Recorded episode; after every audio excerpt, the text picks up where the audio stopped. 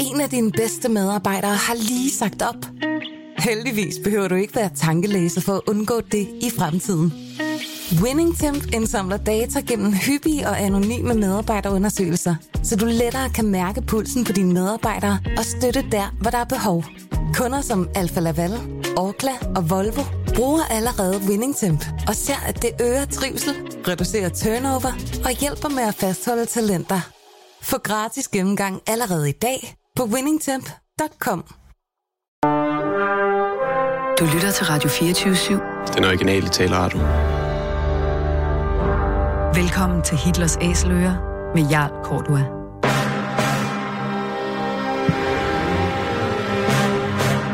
Velkommen til programmet Hitlers Æseløer, et program om bøger om den anden verdenskrig. Mit navn er Jarl Kortua.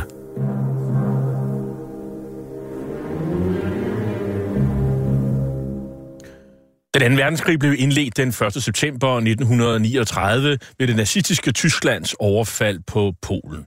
Der var tale om en racistisk erobringskrig, der kostede mellem 55 og 70 millioner mennesker livet, og hvor nazisterne systematisk myrdede jøder, romager og slaviske befolkningsgrupper, politiske modstandere og alle andre, der ikke lige passede ind i deres forestillinger om et ensartet folkefællesskab. Nazisterne de blev i årene efter krigen dømt ved krigsforbryderdomstolen i Nürnberg, og flere af deres organisationer, såsom nazistpartiet NSDAP, SS og Gestapo, de bestemtes som ulovlige forbryderorganisationer. I den her serie, som vi har valgt at kalde for Hitlers Æsler, præsenterer vi nogle af de mange bøger, som i disse år udkommer om den anden verdenskrig.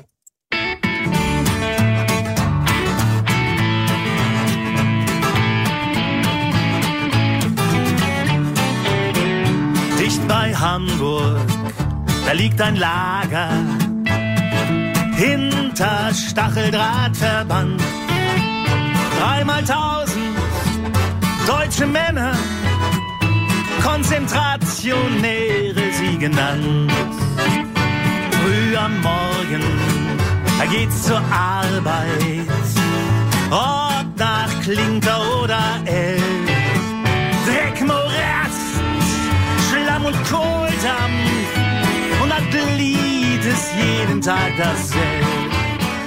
Under 2. verdenskrig blev i alt 6.000 danskere indsat i tyske koncentrationslejre overalt i Tyskland. Og en stor del af dem blev indsat i koncentrationslejren Neuengamme, lidt syd for Hamburg. Det vi hørte lige før, det er en moderne rytmisk udgave øh, med et, som man kan høre, et moderne tysk band, der kalder sig for De Grænsegængere.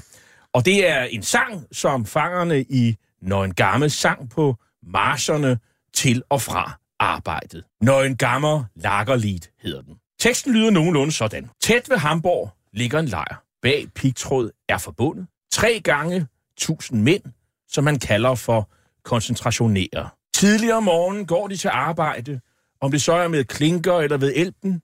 slam og lort, døn og kulsky. Billedet forbliver altid det samme for hver dag der går. Og til at tale med os om koncentrationslejren når en gammel har vi i dag fået besøg af Peter Langvid Schmidt, som er kendt med blandt andet i tysk og forfatter til bogen Nøgengamme koncentrationslejren 1938 til 1945, der er udkommet på Informationsforlag. Velkommen til, Peter.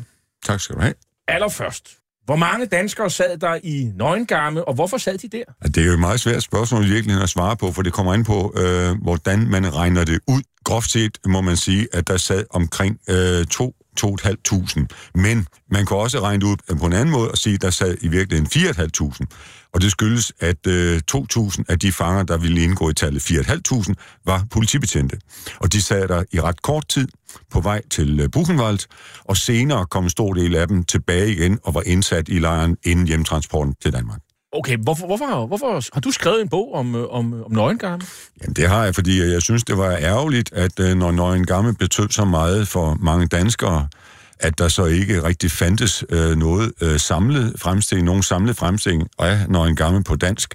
Der fandtes kun i anførselstegn cirka 20 sider i øh, Barfods fremragende bog Helvede har mange navne, og så selvfølgelig et væld af erindringslitteratur. Men erindringslitteraturen, og skrevet af tidligere fanger, dækker jo kun cirka 8 måneder af lejrens samlede historie. Så jeg synes, at det var på tide, at der kom en, en bog, som beskrev hele lejrens historie på dansk. Allerførst, der er jo folk, der nok stiller sig det spørgsmål, hvorfor byggede man Nøgen Gammel? Hvorfor, hvad er ideen med at bygge koncentrationslejre? Det er jo to spørgsmål. Altså, den primære idé med at bygge koncentrationslejrene var, at øh, spærre politiske modstandere ind i første omgang i 33, og så tager det fart, man spærrer øh, folk inden, som man ikke bryder sig om af den ene eller den anden grund. Det kan være racemæssige grunde eller politisk overbevisning. Derudover at terrorisere den tyske befolkning og senere øh, at skaffe billig arbejdskraft. Derudover så får vi jo senere så øh, de rene udryddelseslejre. Det er en meget lang og kompliceret historie. Men hvis vi tager Nøgen Gamme, så bliver Nøgen Gamme øh, grundlagt af rent forretningsmæssige hensyn.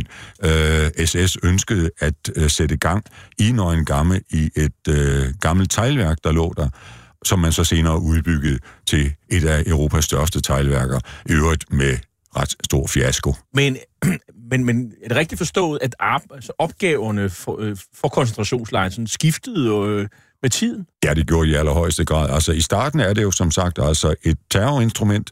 Senere fra omkring øh, 1941-42, der bliver det også en økonomisk faktor, især inden for SS, men fra øh, 41 begynder man øh, at udleje også fanger til privat industri. Så man der, altså den private tyske industri, får stillet en slave her til rådighed for meget lille betaling.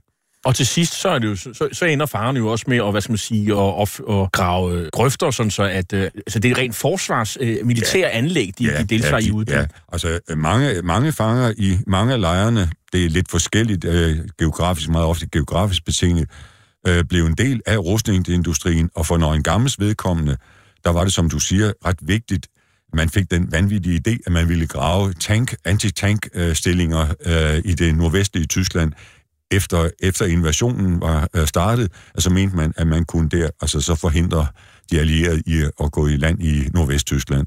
Og det blev der øh, oprettet en lang række lejre i det nordvestlige Tyskland. Den ene af dem lå faktisk meget, ja, hvad er det, det er en 4-5 km syd for den danske grænse, nemlig Ladelund. Det var den nordligste af dem. Hvad var pointen med at have de fanger? Skulle de på et eller andet tidspunkt løslades, eller skulle de til indgøres? Altså, fordi der er jo en den her øh, sentens, øh, vernichtung ja. durch arbejde, ja. til indgørelse ved arbejde. Så de her mennesker, de havde ikke sådan... Øh, hvis man for eksempel havde trællet i nogle år, så kunne man komme ud igen, eller, eller, eller hvordan? Nej, altså det kommer meget an på, hvornår i lejrens historie, krigens historie, i nazismens historie, man ser på lejrene i starten er det faktisk sådan, så at, at meget, meget, rigtig mange bliver løsladt efter kortere perioder. Men altså efter krigens udbrud, der falder, der falder antallet af løsladelser fra lejrene betydeligt, og på et tidspunkt bliver de simpelthen forbudt. Der bliver man ikke løsladt mere. Men det, det her med vernichtung durch arbejde, det er en, øh, en aftale, der blev indgået mellem den tyske indrigsminister, eller justitsminister, nej, det er justitsminister, og Himmler og Speer, hvor man altså simpelthen siger, fanger fra øh, fængslerne, de skal anbringes i lejrene for at arbejdes ihjel. Det var ikke meningen primært, at koncentrationslejrfangerne skulle arbejde sig ihjel, men kreperede de undervejs, så spillede det ikke nogen rolle, fordi man mente fra SS' side, at man havde jo et, man havde hele Europa til rådighed til at skaffe ny arbejdskraft. Det var SS øh, Totenkopf, øh, der, der drev koncentrationslejren i, ja. i Nøgengamme. Hvad er det for nogle mennesker, som øh, indgår i det her SS-personel, som bestemmer tingene, og, og som jo også begik forbrydelser? Uha, det er, jo en lang, det er jo en lang og kompliceret sag. Men altså, SS var jo oprindeligt grundlagt som øh, en, en eliteenhed, der skulle især beskytte hver Hitlers livvagter. Det udvikler sig så under lederen Himmler til også at, at blive en ret stor organisation, som til sidst under Himmlers lederskab faktisk øh, bliver en, en ren terrororganisation. Hvis vi tager Totenkopf-forbande, jeg mener ofte, at det gælder, det gælder Waffen-SS, men det er en anden historie. Himmler får, øh, får øh, i løbet af 1933, 34 og især 36, da han bliver leder af det samlede tyske politi og SS, der får han simpelthen magten over samtlige lejre. I starten, øh, der er det især Dachau øh, nede ved München, der er modellejren. Og ham, der bliver leder af Dachau i, tror jeg det er slutningen af 33, Theodor Eike, han gennemfører et uddannelsessystem af vagtmandskabet og det personale, der skal arbejde der, som får enorm betydning for den terror og den måde, øh, lejren bliver drevet på andre steder i det besatte Europa. Bare som kuriosum kan jeg nævne, at Eike på et tidspunkt udtaler, at han vil have sit mandskab så unge som overhovedet muligt. Mange af dem var under 18, da de blev ansat som vagtpersonale i, i lejre i Dachau. Det vil sige, de gennemløber en skoling, som fører til altså en accept af, at vold er midlet til over for, for øh, regimes modstandere. Er der sådan en, øh, det lyder helt bizart, og, og, og det indrømmer jeg, men er der en eller anden filosofi, øh, hvordan man må drive tingene på, øh, så, og den måde, man, man sige, altså, uddanner folk. Øh, hvad de skal kunne? Altså, de skal, de skal, de skal frem for alt være ubetinget lydige. Altså, det er, det, det er utænkeligt for en SS-mand ikke at adlyde en ordre. Det er fuldstændig utænkeligt. Det, kan, det forekommer ikke. Mine ære har i trøje. Præcis, ja. Øh, filosofi, det er måske nok så meget sagt, men altså det med den ubetingede følgende en ordre, det er noget af det vigtigste. Så er der det andet, en anden ting, der spiller en meget stor rolle, det er såkaldte kammeratschaft. Øh, at hvis du træder en lille smule ved siden af, så ryger du ud af, af fællesskabet, og det kan være fatalt. Det er der ingen, der ønsker. Og man bliver opdraget til simpelthen, at de mennesker, du har med at gøre, er i virkeligheden ikke mennesker. Og det gælder især, når vi taler om det racistiske synspunkt, som, hvor det går ud over især øh, jøder, øh, romaer, sintier og de slaviske folk. Det er slet ikke mennesker i deres øjne mere. Du kan gøre fuldstændig, hvad du vil med dem. Altså, de er mindre værd end, end en lus Altså, de, er, de har ingen eksistensberettigelse. Og hvis man bliver opdraget til det som ung menneske, øh, og samtidig får at vide hele tiden, du tilhører eliten, så begynder man måske at tro på det. Så man kan sige, det er ondskaben bliver indpodet i de her mennesker, ja, hvis... Øh... Ja, det vil øh, jeg mene. Der findes meget få eksempler på folk, der har sagt, øh, der har sagt nej. Hvad var der, var der, der var jo mange af de her mennesker, som jo, da, da retsopgøret kom og siger, ja. jamen, øh, de, vi, ja. jeg, jeg fulgte jo bare ordre. Ja. Ja. Men hvad nu, hvis de ikke havde fulgt ordre? var Jamen, der så der... repressalier, eller hvad? Ja, det var der, men de var, jo, de var jo milde i forhold til det, som man hævdede under retssagerne. Under retssagerne efter krigen, der hævdede de jo, at de selv ville blive anbragt i lejren, eller henrettet for ikke at følge en ordre. De eksempler, der findes, de går på, at de er blevet forflyttet til fronttjeneste. Og det er jo selvfølgelig ubehageligt. Det er jo meget rarere at kunne drive den af i lejren og mishandle øh, mennesker og berige sig samtidig, end at risikere at få en russisk kugle i nakken. Hvem er de forskellige grupper af mennesker, som med tiden blev indsat i Nøgengam? Fordi det er øh, et, øh, det, er, det er faktisk mange forskellige mennesker. Og oprindeligt er de jo tyskere, ja. politiske modstandere, det er kommunister, ja. Ja. socialdemokrater, borgerlige ja. og Jehovas vidner. Ja. Ja. Og så bliver det... Og hvad, og hvad så? Jamen altså, du har jo sådan set selv sagt det. Jo. Det er jo øh, stort set et udsnit af, af hele den tyske befolkning i starten. Jeg vil nu lige sige, altså, at øh, når en gammel starter øh, med 100 mand i december 38, og det er dels politiske, men også kriminelle fanger, som kommer fra Sachsenhausen. Så der er også kriminelle? Der ja, ja. Jo, altså, i, øh, der var øh, mange kriminelle i Nøgengamme, og der var rigtig mange politiske fanger. Der taler jeg om tyske fanger. Du nævner selv Jehovas vidner. Det var hovedsageligt tyskere, der var... Asociale. En, de såkaldt asociale er vi nok nødt til at sige, ja. fordi det var en meget vidt spektrum. Det var alt fra, lad os sige, almindelige vagabunder, folk, der havde nægtet at tage anvist arbejde mere end én gang, de blev betragtet som asocial og røg i koncentrationslejre. Homoseksuel? Ja, Altså, øh, men nu har du jo snart taget det. Men, men, og, nej, nej, det går ikke spor. Øh, og og jeg, jeg, jeg må tilstå, at jeg er politisk ukorrekt, så jeg taler stadigvæk om cigøjnere. Altså, vi kan godt kalde dem romager og sinti, men øh, jeg taler altså, og det gør jeg også i bogen, jeg kalder dem cigøjnere. Og det øh, hed de dengang? Ja. Men, øh, men altså, et, et, og så selvfølgelig politisk modstander, og øh, især jo længere vi kommer hen i krigen, så er det øh, øh modstandsfolk fra de besatte lande, øh, og en særlig gruppe vil jeg også nævne krigsfanger. Russiske krigsfanger især bliver anbragt i stort tal og dør i håbevis i en gammel, bliver myrdet på det brutaleste. En meget stor gruppe af polakker. Polakkerne var den næststørste gruppe, eller den største gruppe på et tidspunkt i lejren. Øh, ja. og, og, og der var faktisk noget, som jeg blev ret overrasket over at høre. Fordi en ting er, at man er, man er russisk krigsfange og bliver sendt i koncentrationslejre. Det, ikke fordi man på nogen måde kan acceptere det, men, men, men de har trods alt været i konflikt med Tyskland og så videre, øh, og de har ikke anerkendt nogen, øh, hvad skal man sige, underskrevet nogle aftaler, så de, så de behandler hinandens folk meget dårligt. Øh, men, men, men på et tidspunkt, så fylder man op med ganske almindelige polakker, som man arresterer på gaden og sender i koncentrationslejr. De har ikke gjort noget som helst. De har bare, deres forbrydelse består i at være på det forkerte tidspunkt, ja. på det forkerte sted, ja. fordi man skal have folk i koncentrationslejr. Det er jo en vilkårlighed, som jo, ja, ja hvis ikke var rystet i forvejen, så var man endnu mere rystet jo. Ja. Men altså lige for polakkernes vedkommende, der gælder det som regel, at de kom til nøgen, at den type øh, af pol, pol, polske fanger kom til nøgen gang via Auschwitz især. Men der var for eksempel altså transporter direkte fra øh, landsbyer øh, i Sovjetunionen, hvor man netop gjorde det, at man omringede et kvarter i byen eller en landsby og tog hele befolkningen og sendte den øh, vestpå. Og der var mange af dem, der, der, der havnede i, i Nøgengamme.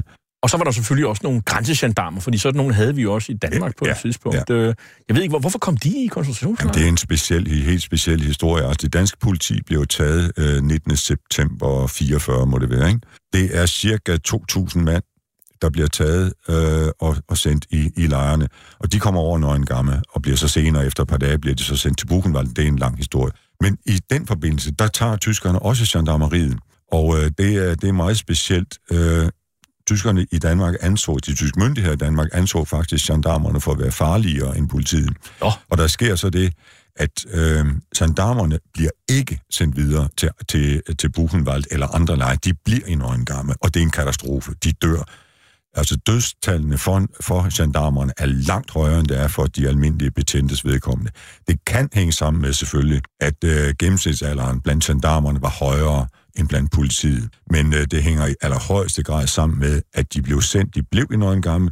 De fik øh, tilstået en fordel på linje med politiet. De fik lov til at beholde deres hår på hovedet, men de blev, de blev nogle gange, og de blev sendt ud, ligesom alle andre fanger, på nogle af de aller værste udkommandoer, blandt andet til det, som du før sagde, grøftegraveriet. Og der omkom de øh, i stort tal. Og derfor kom jo også folk fra Frankrig, fra Belgien, ja. fra Holland. Der var rigtig mange hollænder, ja. der døde i forbindelse med, ja. med Nøgen gamle. Du nævnte lige før det her med, at de fik lov at beholde håret. Man, man plyssede jo øh, alle øh, fanger, der kom til, øh, til en gamle. Ja, altså det, det er en af de vigtige dele i optagelsesproceduren, var jo den der såkaldte øh, klipning, som jo ikke har noget som helst med en klipning at gøre i vores forstand. Altså, det var yderst brutalt, og en af formålene var at ydmyge de nyankomne, sætte dem i skræk og ved at ydmyge dem så meget, så at de ikke et sekund kunne drømme om at gøre modstand, og tage værdigheden fra dem, og tage personligheden fra dem. Og det foregik også altså på den måde primært. De fleste tror, at det bare var hovedhåret, de fik ravet af. Det var alt kropsbehåring, blev ravet af brutalt. Man blev simpelthen slynget ned på ryggen over sådan en form for buk skammel, om du vil, og så blev, øh, blev øh, håret i skridtet, for eksempel under armen, blev ravet af med småsløveknive videre næste. Og så gjorde man i øvrigt også det, at hvis så nogle fanger havde fået undervejs, eller under ophold havde fået lidt længere hår, lad os sige et par centimeter, så lavede man så øh, meget ofte det, en, en frisørbom, som øh, man kaldte for autobaren, at man simpelthen lavede en, en klippet en stribe ned midt, i, i, i, midt på hovedet, og det var, det var simpelthen øh, dels en chikane, men også for at gøre flugt øh, næsten umuligt. Det vil man blive genkendt øjeblikkeligt uden for lejren som en, en fange. Hvor mange, øh, hvor mange kommer til at sidde i, i nøgengarme, og hvor mange kommer til at miste livet undervejs? Tallene er en lille bitte smule usikre, men altså, vi regner med, at det er cirka 105.000, og det er omkommer øh, halvdelen. Omkring 50.000 omkommer øh, i nøgengarme og nøgengarmes øh, filiallejre. Hvor mange filiallejre er der så? Der er 86 cirka. Og spredt ud over hele Nordtyskland. Der er et øh, fangehierarki i, i lejren, øh, som... Øh, hvad, hvad består det i? Det er, er, er et, et øh, umådeligt kompliceret hierarkisk system. Man kan, man kan fortælle om det på to måder. Dels er der et hierarki, fangerne indbyrdes, som går efter nationer. Det er en ting. Men det andet, som jeg tror, du tænker på, det er det hierarki, som består i, i de poster, de funktioner, som SS øh, tildeler øh, udvalgte fanger. Og det er det, man kalder for funktionshæftlinge eller privilegerede fanger. Og det starter altså med Lager Eltester, som er den øverste af fangerne, øh, og så går det så ned efter, øh, helt ned til en øh, bordeltester, altså det vil sige ham, der har opsigten med det bord, fangerne skal spise ved i den, en den pågældende barak. Det SS gør med det system, det de bruger det til, det er, de kan ikke styre lejren selv. Det er umuligt. Så man finder nogle fanger, der er parat til at udføre de ordre, som SS pålægger dem. Og så sørge for, at de virkelig hele vejen ned igennem systemet, ned til den sidste grå fange, at de bliver udført disse ordre. Det vil sige, at man giver en række fanger nogle privilegier, som gør, at deres chancer for at overleve er langt større, end hvis de ikke havde dem. Det betyder så også, at disse fanger vil gøre, gå meget langt for at udføre de ordre, der bliver pålagt dem. Og så står du altså i, meget hurtigt i et dilemma, fordi man kan udføre ordren til SS's fulde tilfredsstillelse, og dermed skade dine medfanger måske. Eller du kan forsøge at øh, mildne ordren, omgå den, hvis du er meget modig og heldig, og dermed så hjælpe dine medfanger. Derfor så altså kommer øh, disse øh, funktionshæftlinge meget ofte til at stå i et forfærdeligt dilemma. Og der er eksempler på, på begge dele i virkeligheden. Ja, det er der i allerhøjeste grad. Altså, der er det særlige ved, ved Nøgen Gamme, at øh, bortset fra i starten, der er de ledende lakker ældste i lejrens historie, det er politiske fanger. Og det er afgørende for, en, for atmosfæren i en lejr, om det er de grønne, nemlig de kriminelle fanger, eller om det er de røde, de politiske fanger. Grøn og rød, det er alt efter, hvilken farve deres, den trekant, de havde på deres fangedragt, havde. Det afgørende er, hvilken af de to grupper, der har magten internt i lejren. Og de politiske fanger, de var som oftest øh, kommunister? Det var. Og de var tyskere alle var sammen? Ty- langt de fleste var tyskere. Der var også en del øh, belgier, franskmænd, øh, polakker i øh, ledelsen i, den, i det der øh, man taler om modstandsgruppen. Der var en modstandsgruppe i, i lejren, og jeg har da haft en stor fornøjelse både at, at træffe en af de ledende tyske fanger og en, en, den, en af de øh, polske fanger, som var med i modstandsgruppen der. Og den, hvordan kommer den modstand sådan til, til, til udtryk? Den kommer desværre ikke til udtryk i nogen håndgribeligheder, var jeg lige ved at sige. Øh, man forberedte en opstand, man forberedte, hvad gør vi i det øjeblik, SS vil likvidere lejren, eller føre fangerne bort. Men øh, man havde en lille bitte samling af våben. Man havde en, en øh, illegal radiosender, som man kunne øh, mod slutningen af, af krigen øh, stå i forbindelse med omverdenen. Men ellers så må jeg sige, så gælder modstanden, øh, som øh, jeg har kendskab til den, øh, galt især det, hvad kan vi gøre for at hjælpe øh, vores medfanger. Og der er det klart, dem man hjælper, det lyder måske brutalt, men dem man hjælper, det er dem, der står en nærmest. Og det vil sige, det var især kommunister, øh, især politiske fanger, som man søgte at hjælpe. Det gjorde man for eksempel ved at hvis der blev øh, udarbejdet en transportliste, det vil sige, at nogen skulle væk fra lejren til andre lejre, så kunne man så vælge at forsøge at tage en, lad os sige, en fange, der skulle beskyttes, tage ham af transportlisten og sætte en anden ind. Det vil sige, at man redder en, men offrer en anden. På samme måde kunne man også, det gjorde man, øh, i det, der arbejdsdienst i lejren, som var ledet af fanger i øvrigt, øh, fordi SS kunne ikke finde ud af det der gjorde man så det, at man en gang imellem også sendte fanger på transport for at redde dem, fordi det var særligt udsat måske i lejren. Det var en af de måder, man kunne gøre modstand på. Og så selvfølgelig at sørge for, at der kom information om forholdene ud. Du nævnte før, at der var sådan et hierarki nationerne imellem. Kan ja. du lige kort skitsere, hvad... Ja, altså i uh, tyskerne stod øverst. Det er der ingen diskussion om, og det er selvfølgelig protesteret af SS. Nederst i hierarkiet, der stod, øh, der stod jøderne, men der var ikke ret mange jøder i, i, øh, i Nøgengamme. I udkommandoerne fra 1944 er der mange jøder, men det er kvinder frem frem for alt. I stamlager i den oprindelige lejr var der meget få jøder. Himmler giver ordre til i 43, at selv koncentrationslejrene skal være judenfrej, en reich, så de bliver sendt til Auschwitz. Jøderne nederst, næsten nederst, der kommer så øh, russerne, og så kommer polakkerne. Det er de tre, som står lavest i hierarkiet. Øverst i hierarkiet, for som sagt, øh, tyske fanger, dertil hører også folk, der oprindeligt var østrigere, og så kommer øh, skandinaverne, skulle man tro. Det gjorde de bare ikke, fordi de danske fanger kommer så sent til øh, Nøgen Gamle, så de, har, de kommer ikke ind i nogen ledende positioner. Så de næste i hierarkiet, det er, det er franskmændene, og så folk fra Vesteuropa. Langt nede, hvis jeg lige må have lov at sige det, stod italienerne, for de var forrædere. Hvad sker der, når man som fange, øh, for eksempel du er dansker, og du kommer til, til Nøgen Gamme i efteråret 1944 med din øh, kuffert og måske din uniform, eller øh, du er måske politisk far, du er måske modstandsmand. Øh, hvad sker der med dig, når du står der? Og på Først og fremmest så får du et chok af den anden verden. Altså de fanger, der kommer afsted med septembertransporten fra Frøslev, de aner jo ikke, hvor de skulle hen. De får først meget sent, øh, går det op for dem, at de faktisk altså er på vej til en koncentrationslejr. Og de bliver chokeret, ligesom alle mulige andre, fordi det er et meget væsentligt øh, instrument for SS øh, og øh, for lejrledelsen, at hensætte nyankomne fanger i chok. Så man, tager man nemmere ved at styre dem. Og det vil sige, at du ankommer altså der med din øh, måske-kuffert, øh, eller din lille øh, mappe, og øh, dit øh, tøj fra Frøslev, og en smule tobak. En hvilesesring har du, hvis du er gift, osv. Ellers har du ikke rigtig noget med. Ganske få ejendele.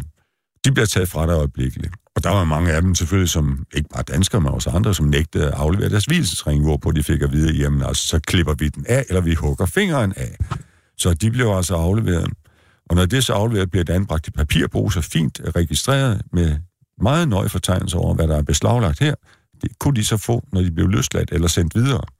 Løsladelse blev der ikke for danskernes vedkommende før meget sent, men det er sådan en anden historie. Det bliver afleveret, og så får du så udleveret fangetøj. Og det er altså de værst tænkelige laser, du kan forestille dig. Der er ikke noget, der passer. Nej. Jeg glemte lige selvfølgelig, fordi at de ikke udleverer fangetøj derefter. Du skal igennem den der fornedrende øh, øh, optagelsesprocedur med badet hvor det altså ofte er enten iskoldt vand eller skoldhed, men det var dog vand. Og så, som jeg nævnte før, øh, klipningen. Og så får du et fangenummer i en gammel. Det var kun i afsnit, man tatoverede øh, på armene. Men øh, du får et fangenummer, det er sådan en blikskilt, du får om halsen, og så øh, skal du have det syet på din øh, øh, fangedragt på øh, venstre bryst, og det er så det. Øh, det skal så sidde på tøjet, og det er de værste laser, de får udleveret. Altså, der findes tegninger, øh, hvor danske og også franske fanger især har, har tegnet, og de ligner diverse Storm P-figurer. Og sko? Og det er selvfølgelig... Sko er et helt særligt problem. Øh, de danske fanger øh, i et vist omfang, men især politiet og gendarmerne, hvis jeg husker rigtigt, gælder også gendarmerne, fik i et vist omfang lov til at beholde deres sko. Det kunne være en fordel, det kunne være en ulempe, alt efter man havde på den pågældende dag, hvor man blev taget. Men skotøj var altafgørende. Der er to ting øh, i en koncentrationsfangelejers øh, liv, som er afgørende, og det er fodtøjet, og det er brødet. Og øh, for begge dele gælder det, at øh, hvis en fange stjæler en medfanges sko eller brød, så bliver han lynchet lige på stedet af de andre. Skotøjet i Nøgen Gamme, det man fik udleveret, det var redselsfuldt. Man kan nede i museet, der er udstille øh, nogle af de værste eksempler på det. Man kunne for eksempel finde på at udlevere en plade med træ, en træplade, som der bare var et lille stykke læder, eller et stykke, øh, hvad hedder sådan noget, et stykke sikkelæder henover, som form for sandal. Og det skulle man så gå i, i alt slags vejr, sommer og vinter. Eller de fik udleveret noget, der var det rene torturinstrument, såkaldte hollander. Det er meget groft tilhugget træsko øh, med øh, lukket klap. Og de øh, rev meget ofte hul på fødderne, og det kunne, det lyder mærkeligt, men det kunne faktisk i sidste ende medføre døden. sondern ich wollte zur Wolga kommen. An einer bestimmten Stelle, an einer bestimmten Stadt. Zufälligerweise trägt sie den Namen von Stalin selber, aber denken Sie nur nicht, dass ich deswegen du lytter til Hitlers Æseløer på Radio 24-7. Et program om bøger om 2. verdenskrig med Jarl Korda. Und wissen Sie, wir sind bescheiden. Wir haben ihn nämlich. Es sind nur ein paar ganz kleine Plätzchen noch da. Nur sagen die anderen, warum kämpfen sie da nicht? Weil ich kein zweites Verdun machen will, sondern weil ich das lieber mit ganz kleinen Stoßdrucks mache. Die Zeit spielt dabei keine Rolle. Es kommt kein Schiff mehr die Wolga hoch. Das ist das Entscheidende. Og i dag der taler vi med Peter Langvit Schmidt om bogen Nøgengarme koncentrationslejren 1938-1945, der øh, den er udkommet på informationsforlag. Og øh, Peter, vi er jo vi er kommet til Nøgengarme med, med, med fangerne, og de har fået noget tøj på, og nu starter øh, hverdagen, som jo øh, er tæt på at være helvedes foregår, øh, hvis ikke det er helvedes foregår. Fordi, hvordan bliver de nu indkvarteret? Hvor skal de bo? Ja, det var jo så også et særligt spørgsmål. Altså, de, øh, de bliver simpelthen, altså, hvis vi gentager danskerne, de bliver spredt rundt på alle tænkelige barakker, hvor der nu kan presses øh, flere øh, folk ind. Når en gammel var på det tidspunkt der, i, vi er i september, da de første kommer, september 44, da de første danskere kommer, allerede overbelagt. Og øh, man presser dem simpelthen ind, øh, hvor der nu tilfældigvis kan masses et par mere ind. Man er heldig, hvis man ikke er eneste øh, dansker, hvis vi nu tager dem, i, i, i blokken. En barak hedder i Lejersbro, en blok. Fordi det afgørende er, at man har venner, man har nogen, man kan stole på. Men man bliver altså mest ind der og får så tildelt en, en, øh, en plads i de her tre etages køjer. Som regel øh, skulle man ligge to og to, og der var ikke meget plads, for at sige det mildt. Og så begynder hverdagens øh, pinsler allerede, fordi øh, hvor, øh, hvem får jeg som sengekammerater? Øh, kan man stole på dem? Hvilken plads får jeg? Skal jeg ligge nederst eller øverst? Øh, øh, nederst kunne være en katastrofe. Så fik man afføring for alle dem, der var ovenover i hovedet. Fordi folk havde diarré konstant? De havde, det var den mest udbredte lejersygdom. Ja, de havde konstant, som du siger, diarréer. Og øh, nætterne var, var frygtelige. Og så skal man så om morgenen, skal man så øh, op og ud på arbejde. Fordi de der barakker, de var ikke opvarmet, og øh, der var ofte, hvad skal man sige, et, øh, chikane i form af, at man skulle stå på til appeller, øh, og så var der luftangreb, øh, som jo var noget helt særligt, og det ødelagde simpelthen øh, farernes nattesøvn. Ja, altså det var, det var for ham, så altså, for, for en Gammels vedkommende, en særlig chikane, fordi øh, der blev blæst luftalarm hver gang øh, Hamburg blev angrebet, og der er jo kun 30 km imellem. Så de blev så om, øh, gang på gang jaget op om natten, og jeg har ikke kendskab til, at man gjorde det i andre lejre. Man jo dem så ned i de store kældre, der var under de to store øh, stenbygninger. Der jo man dem så ned samtlige fanger, blev jeg, jeg derned om, om natten og skulle så stå indtil, der, indtil luftalarmen blev afblæst. Og hvis man kommer derned i dag, så kan, man, så kan man næsten få klaustrofobi bare ved tanken om, hvordan det må have været at presse op til 14.000 mennesker ned i de kældre der hver eneste nat næsten. den er hygiejnen i, øh, i, øh, i Nordengarmen? Jamen, den er stort set som i alle de andre lejre, altså under enhver beskrivelse. Altså, der er, der er i midten af, af trapperakkerne, de der lange trapperakker, som man kan se fundamenterne markeret af i dag, der var der i midten, der var der øh, klosetter og, øh, og vaskemuligheder. Men øh, det er stort set øh, cirka 600 mand, der skal igennem sådan et kloset, hvor, hvor der, er, øh, der er noget i retning af cirka 20 vaskepladser, og det kan ikke lade sig gøre. Men SS forlanger, at du skal være vasket om morgenen. Sæbe var der selvfølgelig ikke noget af. Det kan bare ikke lade sig gøre, så du må tage chancen, pjaske lidt vand i hovedet. Der var også dem, der brugte deres såkaldte morgenkaffe. Der er ikke noget med kaffe at gøre, men den væske, de fik at drikke om morgenen, brugte den til at vaske sig med, for det var den eneste mulighed, du havde. Og så de der øh, evindelige diarréer, der, de gjorde jo, at de staklerne kunne jo slet ikke nå at komme på spanden eller komme på... Øh, jeg vil ikke kalde det toilet, øh, retiraden er måske nok bedre udtryk, så det svinede jo over det hele. De, de, de sked ned i en grav, og, og nogle gange, så, hvis de var muselmænd, og så, så, så, kunne de, så, så var der eksempler på, at folk ligesom skvattede ned og druknede i alt lortet. Ja, jo, og de, ja, jeg er jo ked af at sige det, men altså, nu har du selv brugt udturet. Altså, og så især musemændene, det vil sige disse fanger, der var så afmagret og udkræftede, så de kun havde én ting for øje, nemlig at skaffe sig føde de besørgede overalt. Det var en af grundene til, at de var så forhatte. Hvorfor hedder de muselmænd? Er det ikke øh, muslimer på fransk? Jo, det er, det er meget omdiskuteret, hvorfor de hedder sådan. Altså mange mener, at det er fordi, de gik, meget ofte gik totalt foroverbøjet, sådan med deres tæppe op over hovedet, så de lignede øh, bedende muslimer. Det er en af grundene. Men de var sådan nogle zombies-lignende ja, nærdødspersoner, ja. som, øh, som øh, man havde svært ved at få kontakt med. Dem, Kunne ikke komme i kontakt med dem.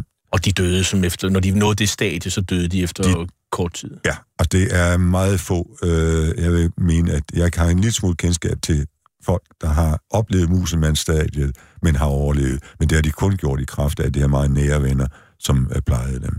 Nu skal vi og lytterne til appel i en tysk koncentrationslejr i 1939. Bemærk i øvrigt, hvad der sker en fange, der ikke er hurtig nok til at svare ved fangeoptællingen.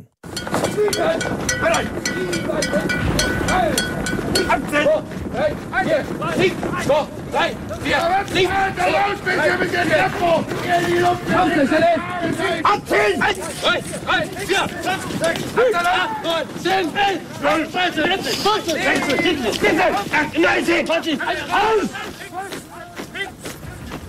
Abziehen! Links!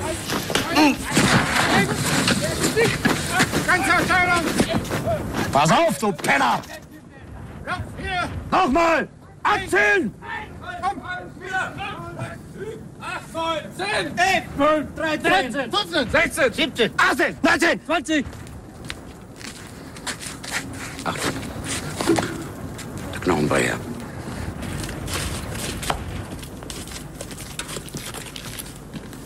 Waschke, kommen Sie her. Sie schlafen wohl noch, was? Machen Sie die Vögel doch mal munter. Jawohl, Oberschlaf, ja. Wenn der Rapport für euch kommt, wird strangisch gestanden! Block 1, mit 146 Häftlingen reingetreten! Sechs Revier, drei kommandiert!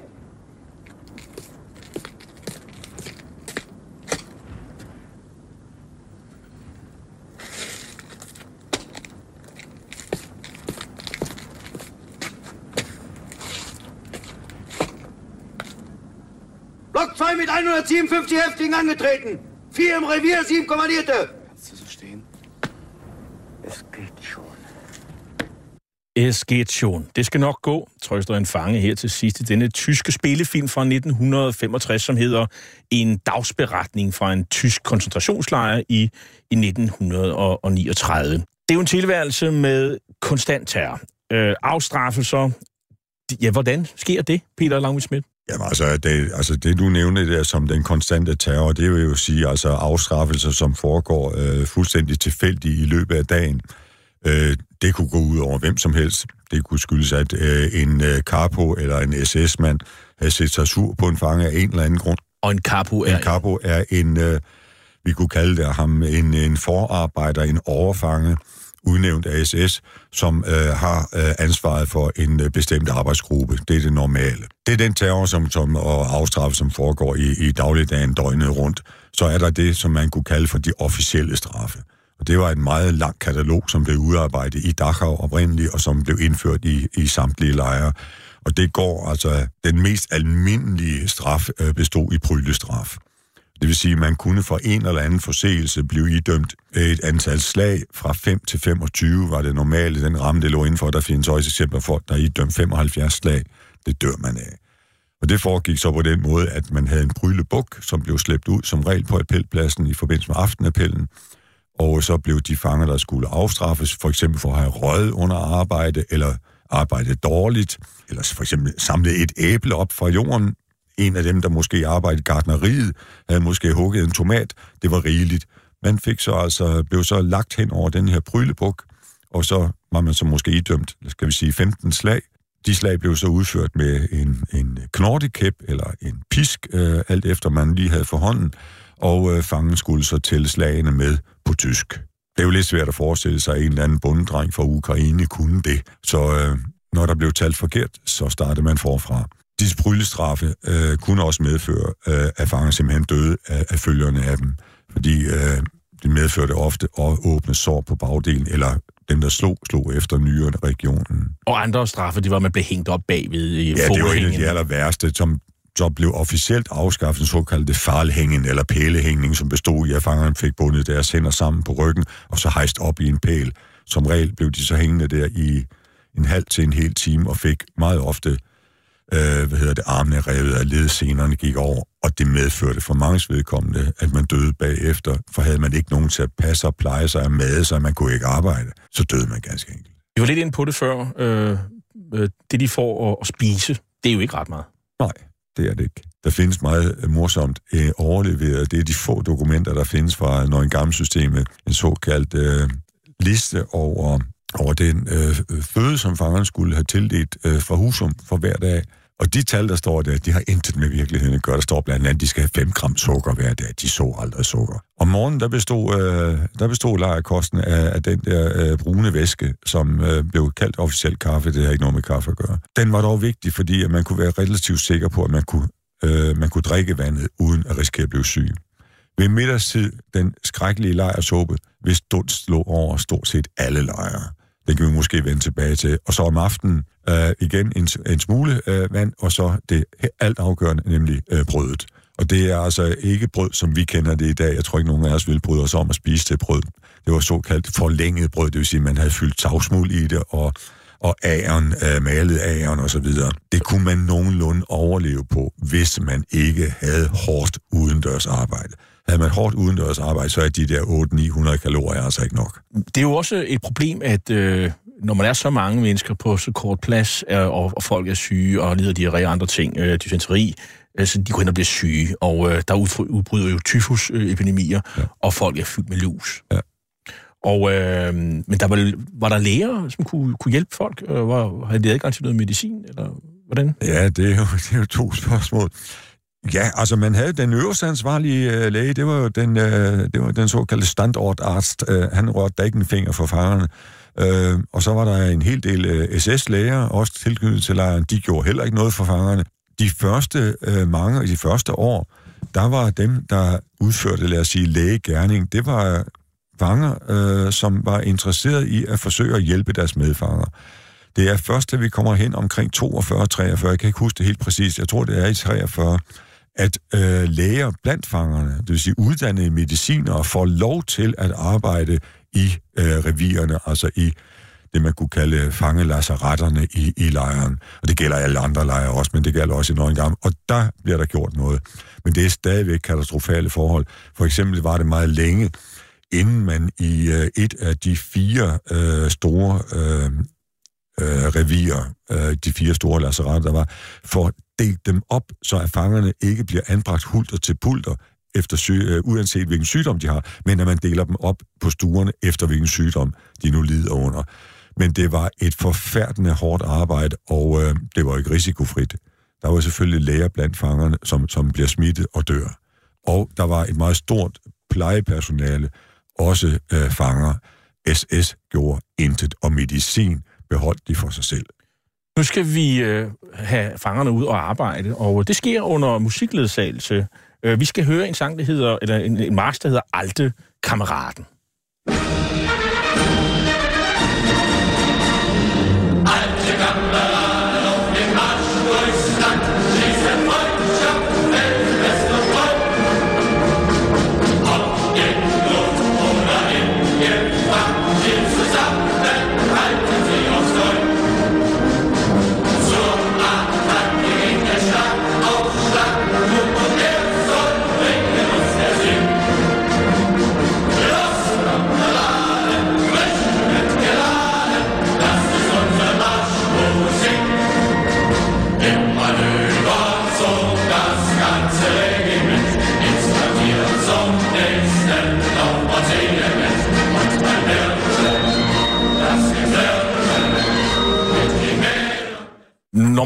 kommet i koncentrationslejr, så skal man selvfølgelig også ud og arbejde, og man skal arbejde rigtig hårdt. Og der er sådan, i hvert fald øh, to store arbejdspladser i nærheden af lejrene. Det ene det er sådan, det her klinkeværk, og det andet det er en elbekommando. Hvad, hvad, hvad skal de bestille der?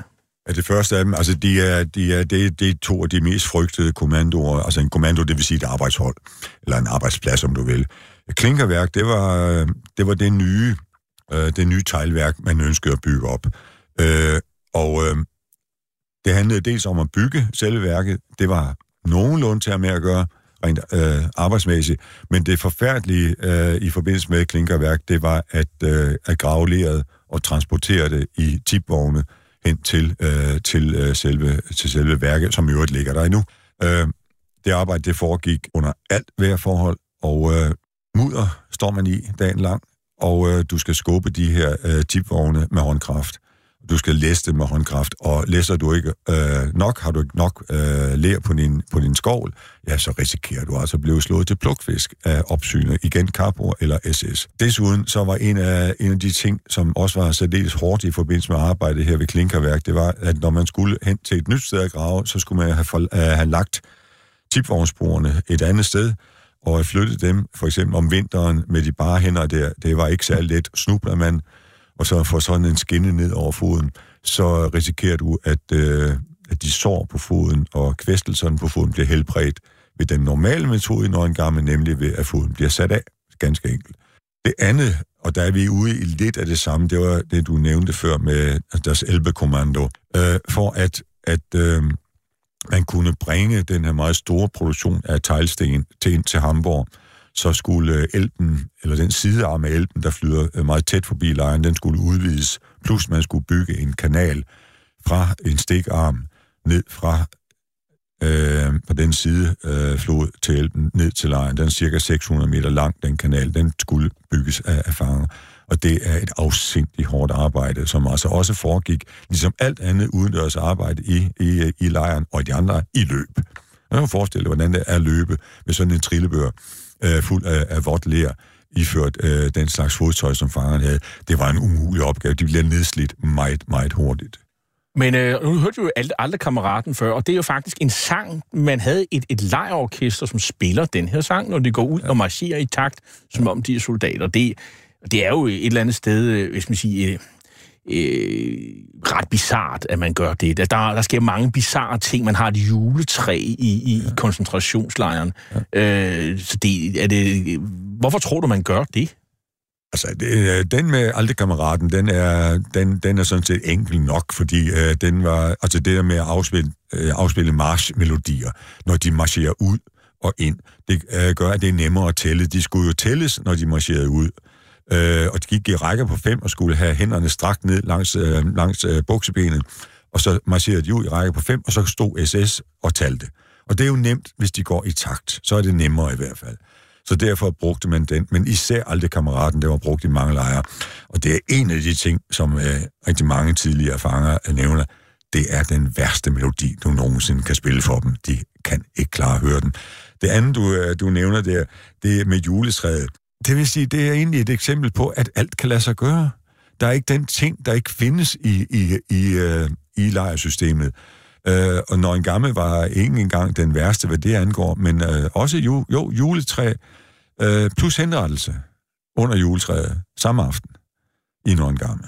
Der foregår jo mange øh, forbrydelser her. Der bliver foretaget medicinske forsøg på, på fanger blandt andet, også på, på, på jødiske børn.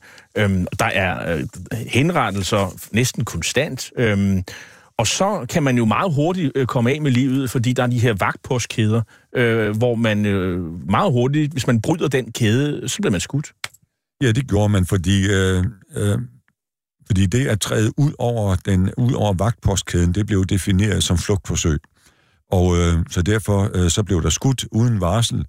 Og øh, fordelen for øh, skytten var, at han meget ofte blev øh, præmieret. Det kunne være i form af, af ekstra cigaretter, eller endnu bedre, en, en mindre overlov. Og øh, det medførte så ofte, at, øh, at øh, SS-vagterne jo tvang fangerne til at overtræde træde ud over vagtpostkæden, så de havde en motivation for at skyde dem. Der var også fanger, der med vilje trådte ud over denne kæde for at blive skudt, for at øh, få en endelse på lidelserne. Hold ran,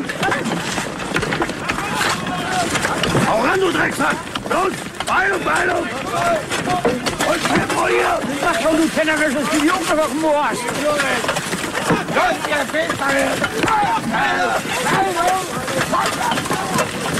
Bewegung! Bewegung! Tempo! Und mit Ferraro! Mit Ferraro, Leute! Jeg vil høre her endnu et spillefilmsklip, der skal forestille at gengive livet i en koncentrationslejr, hvor fangerne skal være hurtige, hvis ikke de skal smage kapoens øh, pisk og spark ud over de fornærmelser, som fyrer ud over dem. Øhm, der er omkring 2.000 mennesker, der bliver henrentet i, i, i nøgengarme, ud over de daglige mor, der øvrigt finder sted. Øhm, der, er også et, mm, der er også nogle enkelte kvinder faktisk i, i nøgengarme, og, og der findes et bordel i, i, i nøgengarme. Hvad, det er jo godt nok bizart. Hvad skal de dog bruge det til? Nej, men det var netop der, derfor, at de, de øh, ulykkelige kvinder var der. Der var i stamlager, altså det, øh, som er hovedlejren, der var der ingen kvinder. Der var øh, denne halsnæs øh, kvindelige fanger, øh, som kom fra kvindelejren Ravensbrück nord for Berlin, øh, der var blevet tvunget til at arbejde i lejrens bordel. Og øh, for lige at, at præcisere det, der kommer senere tusindvis af kvinder til Nøgengamme-systemet, men det er ude i udekommandoerne. Men altså, man indfører faktisk allerede i 1942 i Mauthausen et, øh, et bordel. Og øh, Himmler, han får den geniale idé øh, i 43 at øh, give ordre til, at der skal være indrettet bordeller i samtlige de store øh, koncentrationslejre. Og øh, hans motivation for det, den giver han også udtryk for skriftligt, det er, at man måske ved at lokke med et bordelbesøg til de mandlige fanger, så kan man måske øh, få dem til at yde en større arbejdspræstation. Så det var altså øh, en, øh, et led i det præmiesystem, som øh, man udarbejdede inden for SS øh, til at få fangerne til at arbejde mere. På et tidspunkt så, går, så kommer øh, de allierede her, de nærmer sig, og man skal have rømmet lejrene, og så, og så på et tidspunkt, så er der rigtig mange af de her øh, øh fanger. Jeg vil lige sige, danskerne, de blev jo ofte sendt hjem øh, på, på et tidspunkt, øh, øh, inden krigen slutter, men der er der en hel masse fanger, øh, omkring 10.000, som ryger ud på tre skibe i Lübeckerbugten. og Bugten, og der, der sker en tragedie, som jeg ikke havde hørt om, før jeg havde læst din bog, Peter Langvind Schmidt. Hvad er det, der foregår der i den 3. maj 1945? Ja, den 3. maj 45 en forfærdelig tragedie, som man næsten kan, formentlig kan omtale som en af de største skibskatastrofer i, i, øh, i verdenshistorien. Der sker det, at øh, da, som du siger, da englænderne øh, drejede sig om i det her tilfælde, øh, nærmer sig Hamburg med foruroligende hast, så beslutter man, at øh, lejren skal rømmes. Og øh, man begynder så at sende fangerne øh, nordpå, dels til fods, dels med, med tog. Og det eneste sted, man kan komme af med dem, det er op omkring Lübeck. Og der ligger der, der, ligger der tre skibe ude, som man har øh, beslaglagt, og så vil nærmest omdanne til flydende koncentrationslejre. Der er nogen diskussion om, hvad formålet egentlig var, men det bliver nok for langt at komme ind på det. Men man anbringer i hvert fald i løbet af ganske få dage i start, slutningen af april, øh, starten af maj, anbringer man op til 10.000 øh, koncentrationslejrefanger på de to skibe, der lå ude i bugten, og et, der lå inde ved, ved kajen i, i Neustadt, som øh, byen hedder. Og øh, der sker så, der var i øvrigt øh, i bugten ved Lübeck en meget stor koncentration af, af tyske øh, marinefartøjer. Så da englænderne opdager dem, så beslutter man at angribe, og man er ikke klar over, at det faktisk er fangeskibe. Så øh, de bliver bombet øh, om eftermiddagen den 3. maj, og øh, det koster ca. 7.500 fanger, lige meget få overlevende. Hvad bliver retsopgøret med de øh, SS-folk, der, der vejler i, i, i Nøgengarm? Ja, det er jo sådan set en lidt sørgelig historie. Altså, det, det er sådan set relativt effektivt i starten, da englænderne står for retsforfølgelsen. Man øh, efterforsker med ret stor grundighed, selvom man havde små midler, forbrydelserne i Nøgengarme og øh, gennemføre en øh, stor proces mod de hovedansvarlige herunder blandt andet den sidste kommandant Max Pauli og hans nærmeste medarbejdere. De bliver alt taget alle sammen, og øh, dem fører man proces imod i foråret 1946 i, i Hamburg. Og øh, af de 14 anklager der, der falder der 11 dødsdomme, og de 11 dødsdomme bliver eksekveret. Senere overgiver englænderne så ikke englænderne øh, i Nordtyskland, og tilsvarende amerikanerne i deres besættelsesområde overgiver jurisdiktion til tyske myndigheder, og så falder interessen for straf for retsforfølgelsen. Meget kort, hvad sker der med, med selve stedet?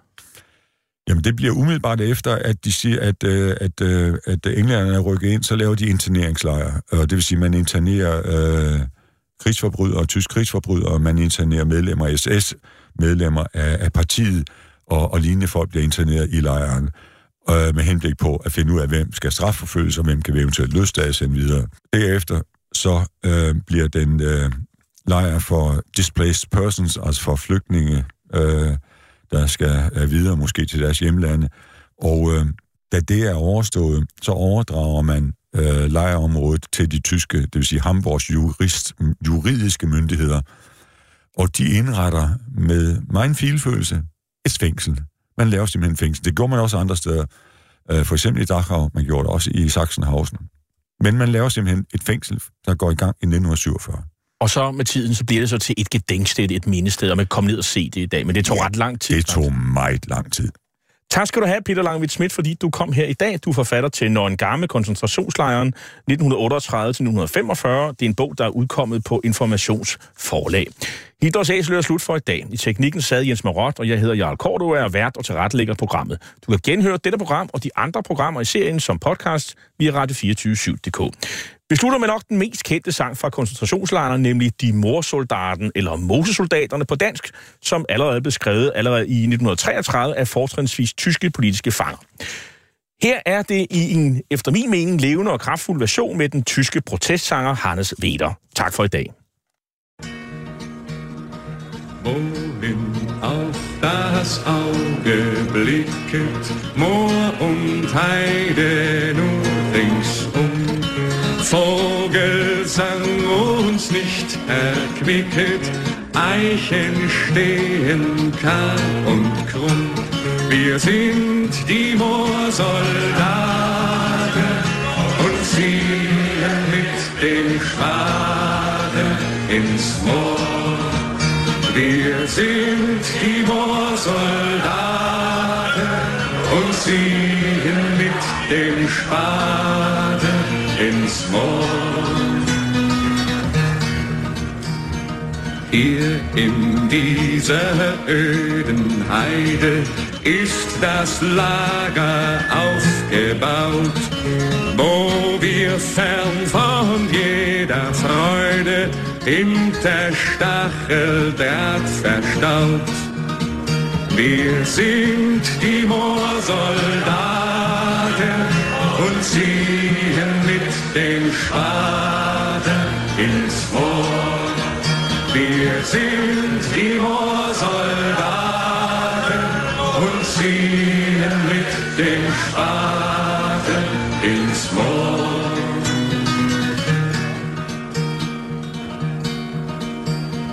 Morgens ziehen die Kolonnen durch das Moor zur Arbeit hin Graben bei dem Brand der Sonne, doch zur Heimat steht der Sinn.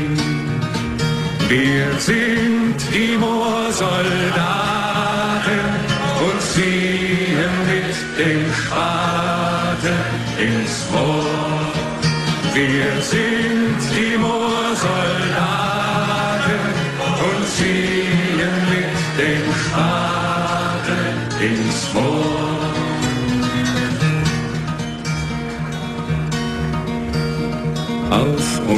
niedergehen die Posten. Keiner, keiner kann hindurch. Flucht wird nur das Leben kosten. Vierfach ist umzäunt die Burg.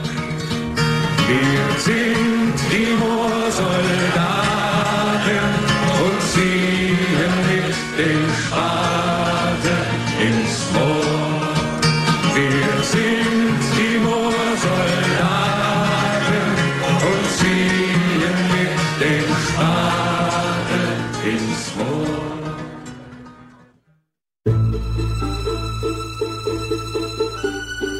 lytter til Radio 24-7.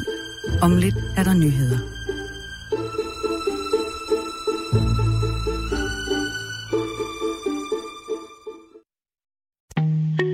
En af dine bedste medarbejdere har lige sagt op. Heldigvis behøver du ikke være tankelæser for at undgå det i fremtiden. WinningTemp indsamler data gennem hyppige og anonyme medarbejderundersøgelser, så du lettere kan mærke pulsen på dine medarbejdere og støtte der, hvor der er behov. Kunder som Alfa Laval, Orkla og Volvo bruger allerede WinningTemp og ser, at det øger trivsel, reducerer turnover og hjælper med at fastholde talenter. Få gratis gennemgang allerede i dag på winningtemp.com.